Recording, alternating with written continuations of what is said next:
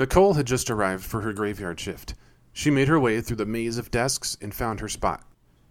After setting her things down, she received the regular briefing from the outgoing communications operator.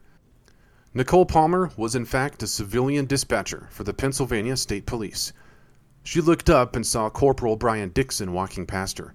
The 38 year old supervisor had worked at the station for just three months, but Nicole remembered hearing that he had been a trooper for seven years and was a Marine before that. Good night, Nicole, Bryon smiled as he walked out. See you in the morning. Take care, Trooper Dickson, Nicole said as she looked after him. She marveled that anyone could be a trooper. It took a special person for sure, she thought. She liked working nights. That was when all the crazy stuff happened. Little did she know that Dickson had just completed his final day of work. Nicole settled in, placed her coffee on her desk, and logged into the computer. The first call she received was from a rural area in Pike County. The caller was complaining about a neighbor shooting guns into the night. Just a typical night shift at the station. Rednecks, she thought to herself as she continued to listen to the conversation. Suddenly, she heard gunfire, but it wasn't coming from the phone.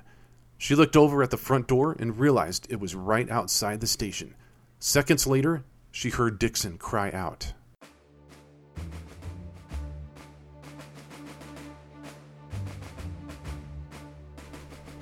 This podcast is about heroes in military and law enforcement.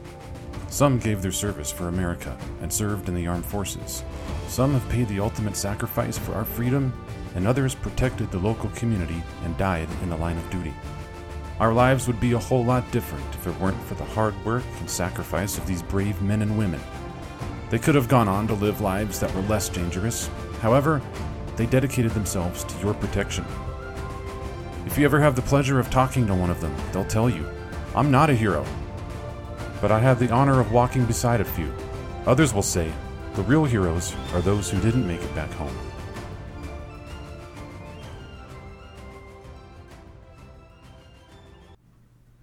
This episode is dedicated to Bryon K. Dickson Jr. Corporal Bryon Dickson served in the Pennsylvania State Police as a patrol unit supervisor in Troop R, Blooming Grove, Pennsylvania. Born on Christmas Eve in 1975 in Minot, North Dakota, Bryon Dickson was the son of Bryon K. Sr. and Darla Shoup Dickson of Falls, Pennsylvania. Bryon was a graduate of Pennsylvania State University, having majored in the administration of justice and minoring in sociology. He served his country and state honorably as both a U.S. Marine and a Pennsylvania State Trooper. Dickson graduated from the Pennsylvania State Police Academy on June 11, 2007. After completing field training, his first duty assignment started on December 21, 2007, at Troop N in Fern Ridge, about two hours north of Philadelphia. He was first assigned to conduct aggressive patrol operations in Monroe and Carbon counties. Bryon possessed a genuine desire for DUI enforcement, earning multiple awards from the Pennsylvania DUI Association and many additional state police awards. Because of his passion for removing impaired drivers from the roads, Dickson became a part of a select group of troopers and received the Drug Recognition Expert certification, where he was tasked with recognizing drivers under the influence of drugs. On July 20, 2013, Bryon was promoted to corporal and assigned to Troop K in Philadelphia for about a year. Next, he was transferred to Troop R in Blooming Grove, about two and a half hours north of Philadelphia, on June 21, 2014, where he served as a patrol unit supervisor. At about 11 p.m. on September 12, 2014, a man set up a position in the woods across the street from the Pennsylvania State Police Barracks in Blooming Grove and began randomly shooting at anyone who emerged. Dickson was his first target as he walked out of the front door after finishing his shift. He was ambushed and had no chance to respond. Dispatcher Nicole Palmer was the first to respond to the incident. She sprinted toward the front door, not knowing what she would find outside. The first thing she saw was Dickson lying on the ground several feet from the front door. All he could manage to mouth was, Help me. He continued trying to speak, but his words came out in incoherent whispers. He then turned his head to the night sky. Afraid for her own safety, Nicole retreated inside, where she discovered that she was locked out of the main lobby. She looked back at Bryon and asked him what had happened. Through his whispers and mouthed words, she gathered that he had been shot and wanted her to drag him inside. I looked at him and told him, I can't, she said in a voice that was breaking with emotion during a court hearing. I was afraid for my life. Trooper Alex Douglass had just arrived on shift and was making his way from his car to the front door. Hearing shots ring out, at first he drew his sidearm, but quickly put it away when he saw Corporal Dickson lying on the ground. He immediately ran to him to render aid. Another shot cracked in the night, and Douglass instantly fell to the ground. Dickson then turned his gaze back to the stars and breathed his last breath. Another employee saw Nicole and opened the lobby door for her. She then put out emergency calls to all local law enforcement agencies asking for help. Despite Douglass's injuries, he was able to crawl to safety inside the building. The ambush lasted for about one and a half minutes, where the gunman fired four shots. Additional troopers arrived on scene and drove their squad cars to the front parking lot. They placed their vehicles between where they thought the shooting was coming from and Corporal Dickson. They were then able to safely pull his lifeless body inside. After being rushed to the hospital, Corporal Bryon Dickson was pronounced dead late during that same evening on September 12, 2014. Fellow trooper Alex Douglass, who had received a gunshot wound, was airlifted to Geisinger Community Medical Center Hospital in Scranton and later was awake and talking. He was even unaware that Dickson hadn't survived his wounds after he had recovered from several weeks at Geisinger Community Hospital. Even though the two troopers had worked together for only several months, Douglass looked up to Dickson as a senior trooper. After the shooting, the subject left the scene, and two days later, investigators discovered his vehicle and additional evidence that was abandoned in a pond just two miles from the Blooming Grove barracks. Following an intense manhunt, the subject was finally taken into custody by U.S. Marshals on October 30, 2014, in an airport hangar in Monroe County, Pennsylvania. This was about 30 miles away from the shooting. In honor of Corporal Dickson, his handcuffs were placed on the subject and he was transported in Dickson's patrol vehicle following his arrest. I cried. I was overwhelmed. Dickson's mom said during an interview one day after her son's murderer was placed into custody. He didn't like to be pushed around. He stood his ground at a young age, and that's indicative of his character. That fit a state trooper quite well. His father also stated during the same interview if he had at least gotten to see the guy. He was coming off work, going home to his wife and our grandkids. But he didn't get that chance. The suspect subsequently was tried and convicted of 12 charges that included capital murder of a law enforcement officer. In 2017, he was sentenced to death.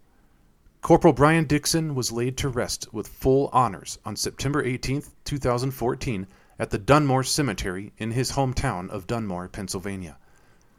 During the funeral, one of his fellow troopers said, I promise you that we will take care of Tiffany and the boys as you have perfectly taken care of them throughout your life. During an interview, Alex Douglass commented, He was a supervisor you would want to be like. He wasn't just someone who would sit back and be like, do this or do that. He was out there making drug arrests, DUI arrests. He made so many arrests. He was so impressive. State Police Commissioner Frank Noonan said the attack appeared to be aimed at law enforcement rather than the individuals he shot. Our troopers were shot without warning and really had no chance to defend themselves, Noonan told reporters. It has touched us to the core that such a thing could happen. Bryon Dickson and his wife Tiffany had celebrated their 10th wedding anniversary just one month before on August 20th. Bryon also left behind two young sons, Bryon Keith Dickson III and Adam Robert Dickson. He is also survived by a sister, Stacy Hinckley, and her husband, Mark, of Sweet Valley, Pennsylvania, and his brother, Brandon Dickson, and his wife of Candace, Kansas. Two and a half years after Dickson's funeral, while his family and co-workers still felt the loss, northeastern Pennsylvania continued to honor their son. A stone monument bearing Corporal Dickson's name was placed not far from where he was shot. There was also a garden dedicated to him outside the barracks where he served. My bond with Tiffany is definitely stronger, Trooper Douglass commented about the family. She's a great, great person. I give her so much credit for what she's going through and what she's dealing with with the loss of her husband. Corporal Dickson's family and parents, they even motivate me. They put a smile on my face. Every time I see them, they're just great people, too. Here are some comments that were left on Bryon Dickson's obituary site. I was on a work trip in Tennessee this week and saw a Books a Million. I remember our many Saturday trips to the one in Jacksonville, North Carolina. What 21 year old Marines spent their Saturdays roaming a bookstore? The normal stop to Taco Bell afterwards was always a treat as well. Grief can be so hard, but our special memories help us cope. You will never be forgotten, brother.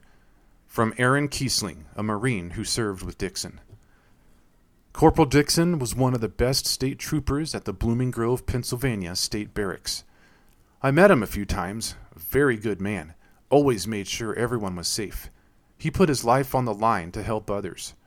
He was dedicated to his job and took it seriously. He has been a dedicated, loving husband to Tiffany, loving father to his two kids, and a good friend and brother. I am very sorry for the loss of Corporal Bryon Dickson. He will be missed, and everyone will make sure Tiffany and the boys are still taken care of. By Christina Ramali, as a retired detective member of the Chicago Police Department, I am heartbroken in the loss of a beloved brother in blue. Words cannot express how the loss of Brother Bryon affects all members of law enforcement. My prayers and thoughts are with the family, friends, and citizens of the community. May our Almighty Father hold the beloved family close. My dear brother, your memory will live on for eternity. Rest easy in God's hands. God also bless the members of the Pennsylvania State Police and keep them safe.